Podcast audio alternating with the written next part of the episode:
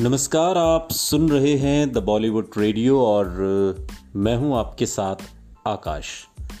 दोस्तों, किस्सा राजेश खन्ना का है और बात हो रही है अस्सी के दशक की। मेरी डायरी खाली है, जब चाहो आ जाओ। अपनी खूबसूरत आवाज़ में उन्होंने एक सुबह फ़ोन करके कहा। उन्होंने, यानी कि राजेश खन्ना ने, निर्माता निर्देशक सावंत कुमार टाक याद करते हुए बताते हैं। मुझे एक सेकंड लगा पहचानने में कि वो राजेश खन्ना की आवाज़ है। सावन कुमार राजेश खन्ना के फ़ैन थे और पिछले नौ साल से उनके साथ फ़िल्म बनाने को बेताब थे। लेकिन राजेश खन्ना उनसे हर बार कहते थे, मेरी डेट्स की डायरी फुल है। काफ़ी कोशिश के बाद सावंत कुमार को भी यकीन हो चला था कि राजेश खन्ना उनके साथ काम ही नहीं करना चाहते। मगर उस सुबह आए इस फ़ोन कॉल ने जैसे उनके सपने को ज़मीन पर उतार दिया। राजेश खन्ना ने धीरे धीरे अब इस असलियत को स्वीकार करना शुरू कर दिया था कि इंडस्ट्री में बहुत से लोग उनके साथ काम नहीं करना चाहते। उनके शीर्ष दौर में तो कोई सोच भी नहीं सकता था कि राजेश खन्ना किसी को फ़ोन करके उसके साथ काम करने की बात कहेंगे। उस दिन जब सावन कुमार उनके घर पहुँचे तो राजेश खन्ना ने बड़ी अदा से अपनी डायरी उनके सामने रख दी और बोले, जो चाहे डेट्स ले लो। सावन कुमार के पास एक स्टोरी आइडिया था। ये स्टोरी आइडिया सुनकर राजेश खन्ना बहुत जोश में आ गए। वो फ़ौरन बोले, डन। ये फ़िल्म थी सौतन।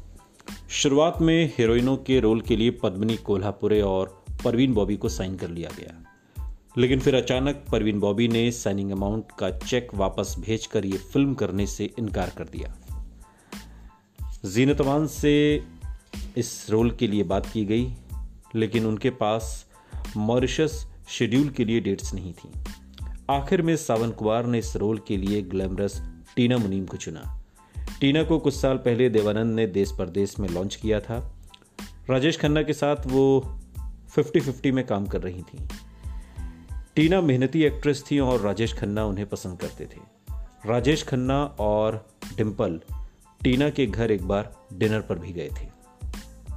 फ़िल्म सौतन में उषा खन्ना का संगीत था। सावन कुमार उस शाम को याद करते हुए जब उन्होंने सौतन के एक गीत का मुखड़ा राजेश खन्ना को सुनाया था। वो कहते हैं कि शाम हो गई, काका जी ने दारू वारू शुरू कर दी। मैंने एक गाने का मुखड़ा तैयार कर लिया था। मैंने वो मुखड़ा सुनाया। शायद मेरी शादी का ख्याल दिल में आया है, इसीलिए मम्मी ने मेरी तुझे चाय पे बुलाया है। ये सुनकर वो बहुत देर तक हँसते रहे। अपनी वही फ़ेमस हँसी। फिर मुस्कुराकर बोले, यार, इस उम्र में ऐसा गाना गाऊँगा तो लोग क्या सोचेंगे? दो बच्चों का बाप हूँ मैं।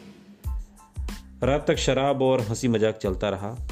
काका जी को मैं पसंद आ गया था, बहुत खुश हुए उस शाम। उस रात आशीर्वाद से निकलते हुए सावन कुमार सोच रहे थे कि राजेश खन्ना जैसा मेहमान नवाज़ और सुलझा हुआ आदमी तो हो ही नहीं सकता। अब तक राजेश खन्ना ने उनकी सारी बातें हँसते हँसते मान ली थी। फिर क्यों सारी इंडस्ट्री कहती है कि काका के साथ काम करना बेहद मुश्किल है? क्यों निर्माता उनके साथ काम नहीं करना चाहते? उन्हें जल्दी ही सवाल का जवाब मिलने वाला था।